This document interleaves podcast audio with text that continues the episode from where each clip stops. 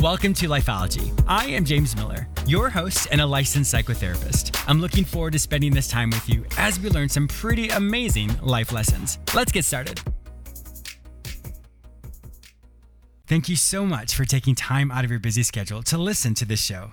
When you're done listening, I hope you take a minute and write a quick review on whichever radio or podcast platform you've heard this show. Your insights will help others to be inspired and encouraged.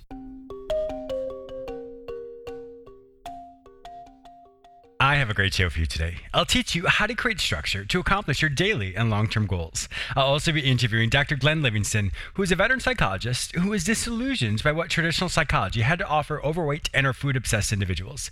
Dr. Livingston spent several decades researching the nature of binging and overeating via working with his own patients and a self funded research program with more than 40,000 participants. In today's episode, Glenn gives you the insight into how to break the cycle of sticking to your diet for a few days or for a few weeks and then constantly breaking it. He'll also give you tools and techniques of how to successfully achieve and maintain your healthy goal weight. To learn more about Dr. Livingston and to get a free copy of his book, please visit neverbingeagain.com.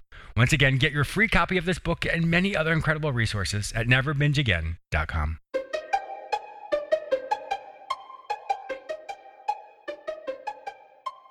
Accomplishing your daily goals. You're going to hear me speak a little bit about this later in the interview with Dr. Livingston, but I wanted to do a little lesson on this overall because I think it's so important because often we think there's not enough time in the day or we think I have too many things to do today. Let's think of energy like dollar bills. If I gave you $100 worth of energy and said, Today, I want you to spend it on each activity, do you think you'd be able to spend it wisely? What I mean by that is this every single thing we do in life takes some form of energy. If I give too much energy at my work or too much energy with my hobbies or too much energy here or there, just like those dollar bills, I'm overly spending on certain activities and underspending on other activities. So by the end of the day, we're pretty much out of money, those energy dollar bills, because we spent too much of it earlier in the day and didn't have enough to maintain for the evening or perhaps even those downtimes that were so important to us. I always reverse engineer everything. What that basically means is you think of the end result and then you work backwards. In order for me to get that end result, I have to do what? And so when you can think backwards, what does that look like? Then you start to formulate how your day is going to go. I always tell people it's so important to plan your following day the day before. And in doing that, that allows you to be as productive as possible. But most people, when they do that, they say, well, what time am I going to get up? Which is a great start. But where you should really start is what time am I going to go to bed? So, therefore, when you go to bed and you fall asleep, that way you know that you can wake up the next morning at the time appointed. Sleep is so important, but often we forget about that when we plan. When you reverse engineer something, you want to think about time constraints. If my end result for tomorrow is I want to be in bed by 10 p.m., because I'm prepping for the following day, what do I need to do just before I go to bed? And then when you can work backwards all the way till this moment, you'll then be able to create each of the steps you have to do. And then you create the times. Well, how much time do you think it'll take for me to prep myself to go to bed? So you write that out. So let's say that would be by 9 p.m., I want to start to get ready for bed. Doesn't mean I'm in bed, but I'm getting ready for bed. By 8 p.m., I want to watch a TV show.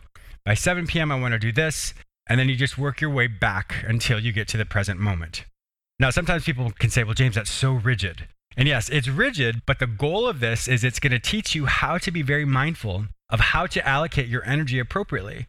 Because sometimes we can get lost in work or lost in talking on the phone or lost in social media or lost doing something and we don't remember that we only have so much time in the day to be as productive as possible.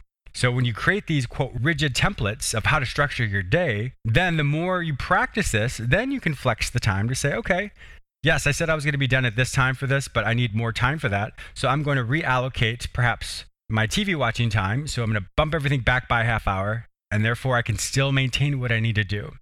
Anytime you're going to change your plan or change what your schedule looks like, before you do it, you want to ask, well, where am I going to make that time up this day? And when you can figure that out, then you can enact it. Or perhaps I could do it tomorrow. Okay, well, then you can flex it for tomorrow, but you want to make sure when you do schedule your next day, that previous activity is now added into that schedule. Each day, if you were to look at my phone, you would see I would have so many alarms turned on because I know for me that it keeps me focused knowing that I need to be productive and be really focused on what I'm doing in a particular amount of time. And when that alarm goes off, I know that I need to start wrapping something up and start to do the next thing. So, for example, I wake up at a certain time. I have an alarm by when I need to be out the door to walk my dog. I have an alarm when I need to end.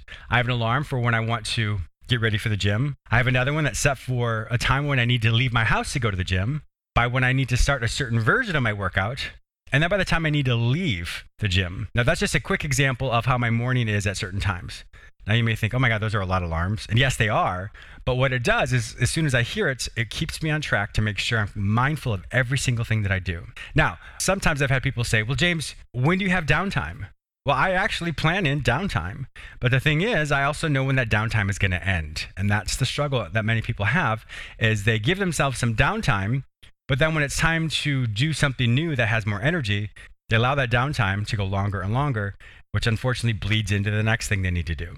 So plan in your downtime. I always tell people you have to do that.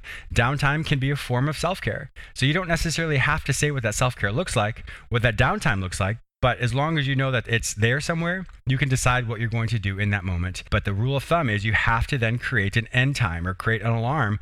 Now I need to do something beyond the self-care. And I promise the more often you do this and practice this really rigid template, your days will be so much more successful. I have a wonderful interview today with Dr. Glenn Livingston.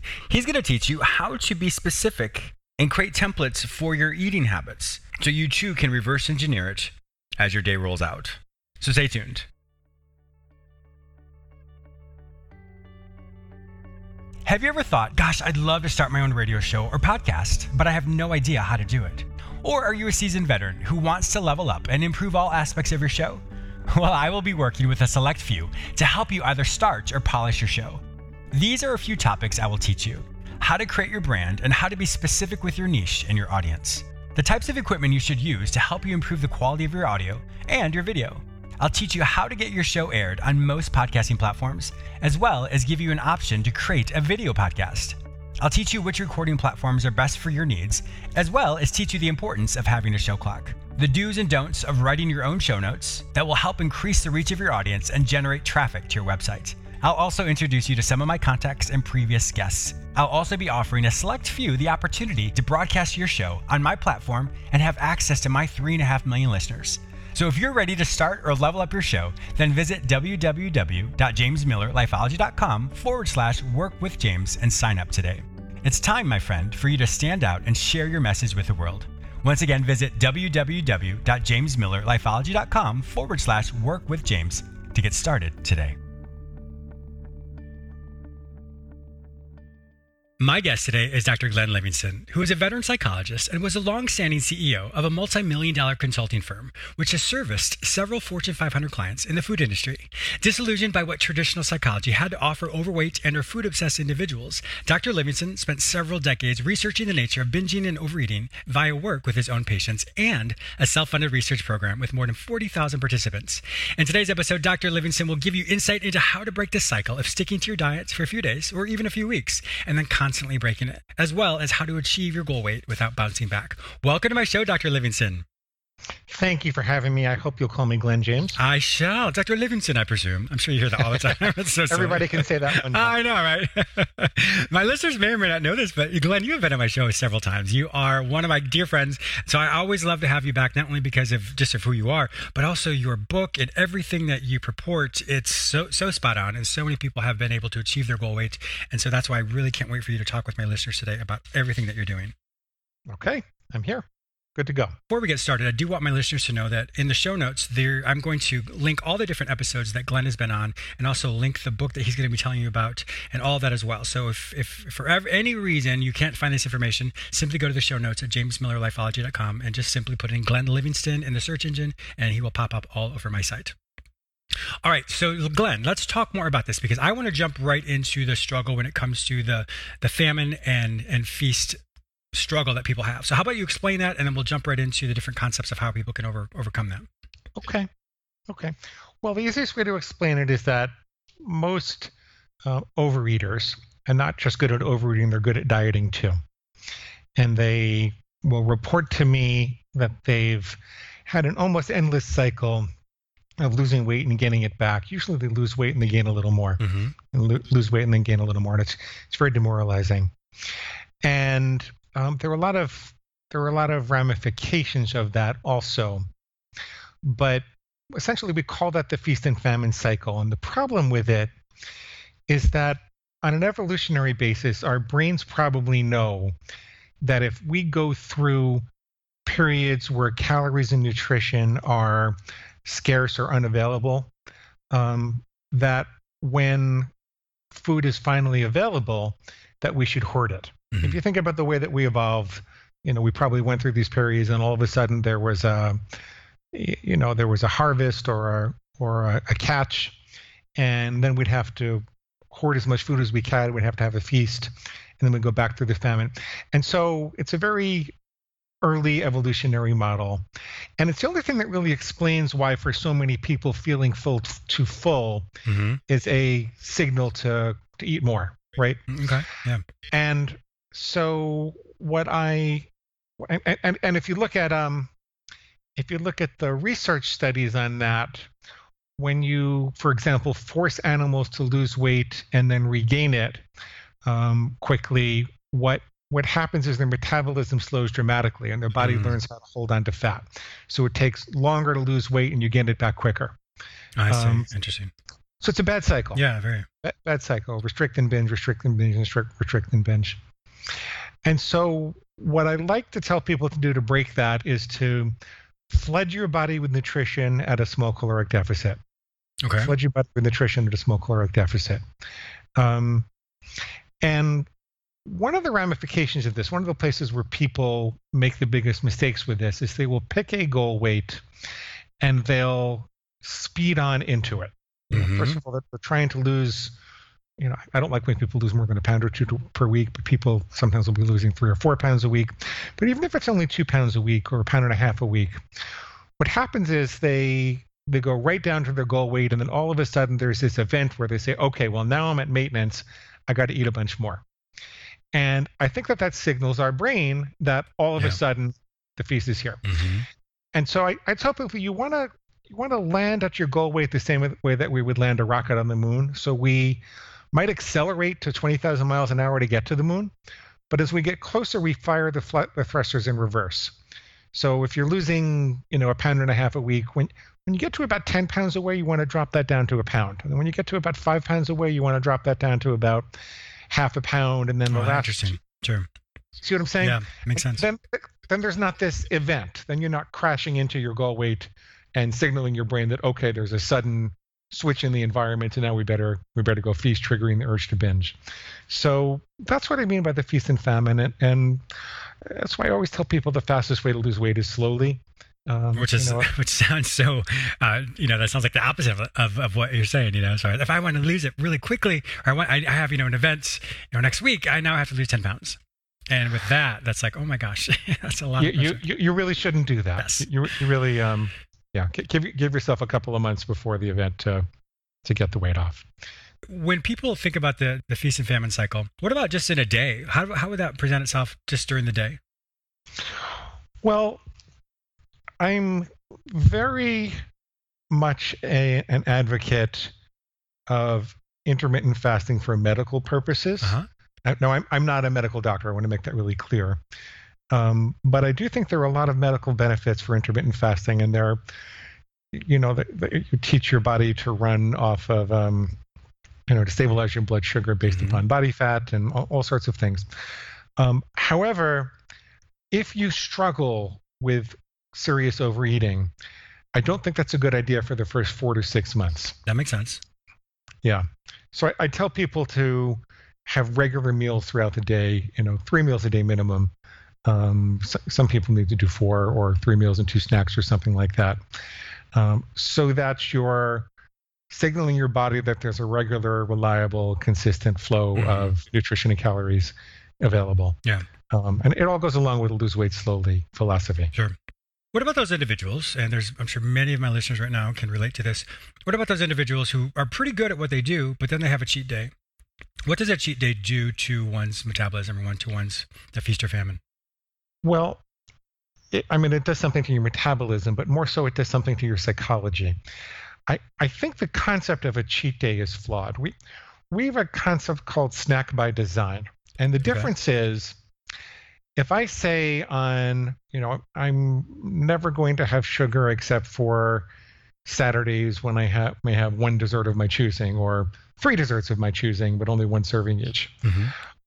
When you do that and the decision is made beforehand and the boundaries are very clear, then you don't have this day where all of a sudden the reins are off and yeah. you, you know, and you're also not relying on willpower because willpower is the ability to make good decisions in the moment, and there are only so many good decisions we can make over the course of the day. And also, way to justify the willpower can be changed to justify an unhealthy behavior too.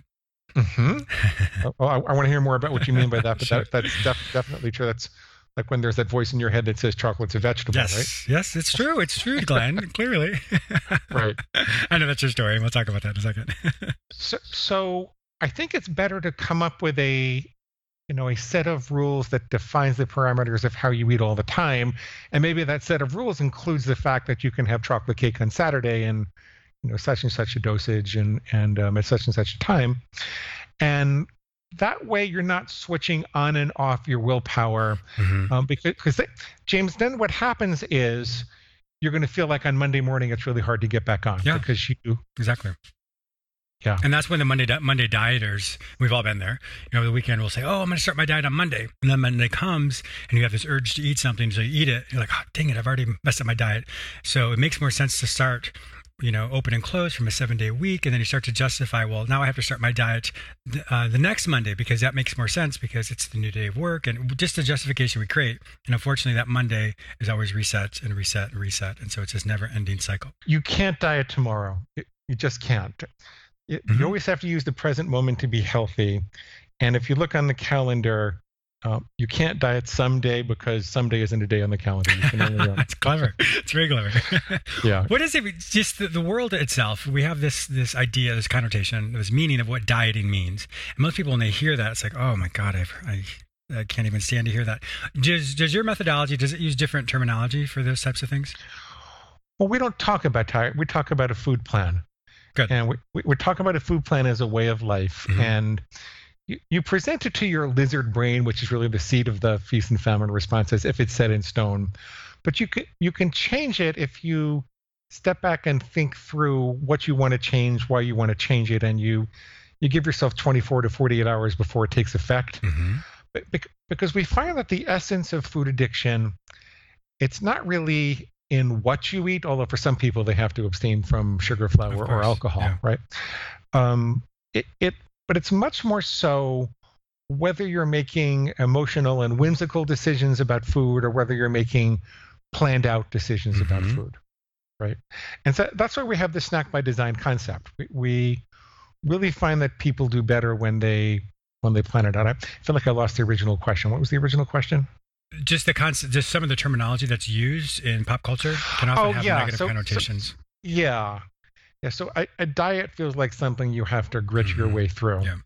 Right, and a diet is associated with the famine part of the feast and famine cycle. So we're much more interested in getting people on a food plan that they can live with and helping they un- help them understand that that food plan can evolve over time as they experiment and learn um, and they design what they want to in that food plan and they take out those things they really can't control um, we're much more interested in that than putting people on a diet yeah you know when i when i think about you know, this overall just even in my own life i know for me if i've if i want to do something I like to I ask myself, okay, if, if, I do this event, how does it affect the next event I'm going to do? So I always try and think a couple steps out or a couple events out um, in the day or if, you know in the week because then if I know one's going to impact the other, which will eventually impact the other one, that's the most important one, then I try and reverse engineer things. So for me to reverse engineer something walks me all the way back to my, my moment right now. And then I move, once again move it forward to say, okay, now I need to tweak these things. So therefore, what I need to do at this one event is now not going to be impeded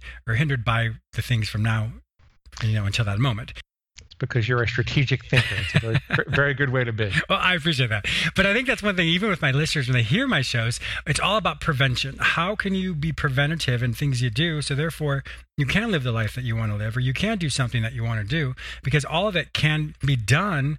But we often think that it has, you know, every single thing we have to enjoy it 100% of the time. You know, for example, if you go to a party, and if you're the first person who gets there, you're the last person who leaves, you surely enjoyed it, but how does that affect you tomorrow? Or how does it affect you when you have to get up? And so learning how to say, I whatever event I'm going to do, whatever food choice I'm going to eat that's healthy for me, or whatever's in my food plan.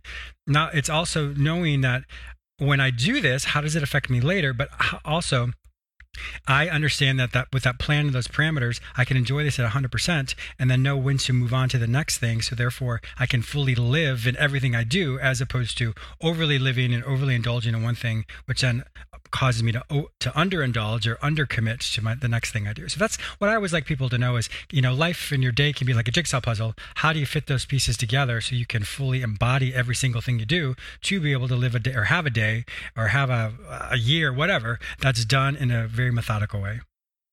What, I, I love the way you think, James. And one of the elements of that's that's so important for food is that hunger is the best sauce. Mm. The best tasting bite you take is going to be the first bite. Yes. Like if, if you're going to have pizza and you figure out how much you're going to have and you have it at that time and you know it's not limitless, um, first of all, you can enjoy it guilt free, guilt free because you're not worried about the consequences because you're not, you know, it's not going to go out of control. Yeah.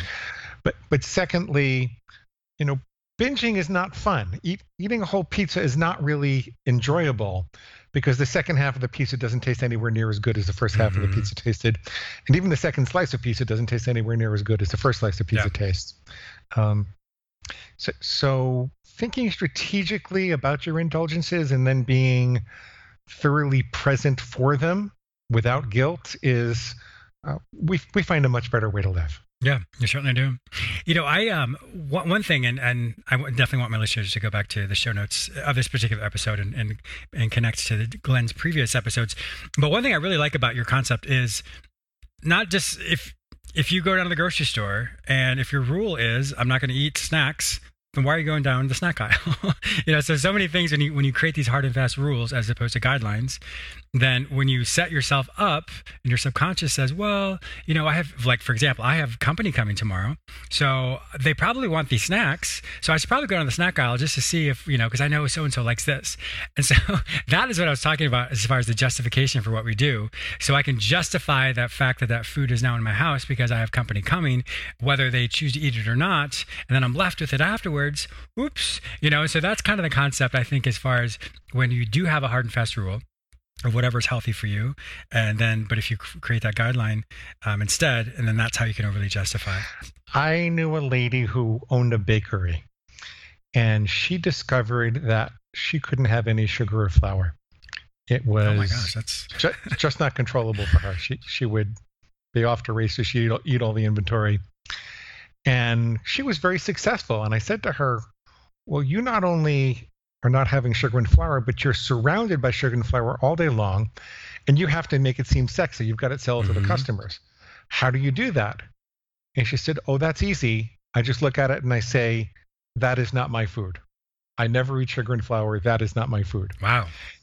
And that's always been iconic for me as the story that represents how um, you can eliminate the need for willpower if you have a hard and fast rule. Mm-hmm.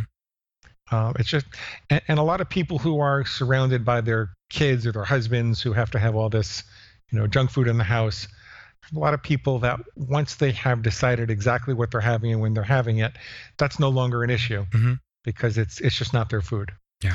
It, it's it's when it's a maybe. It's when you're trying to say, well, I'm going to indulge once in a while, and and avoid it most of the rest of the time because anything in moderation is okay.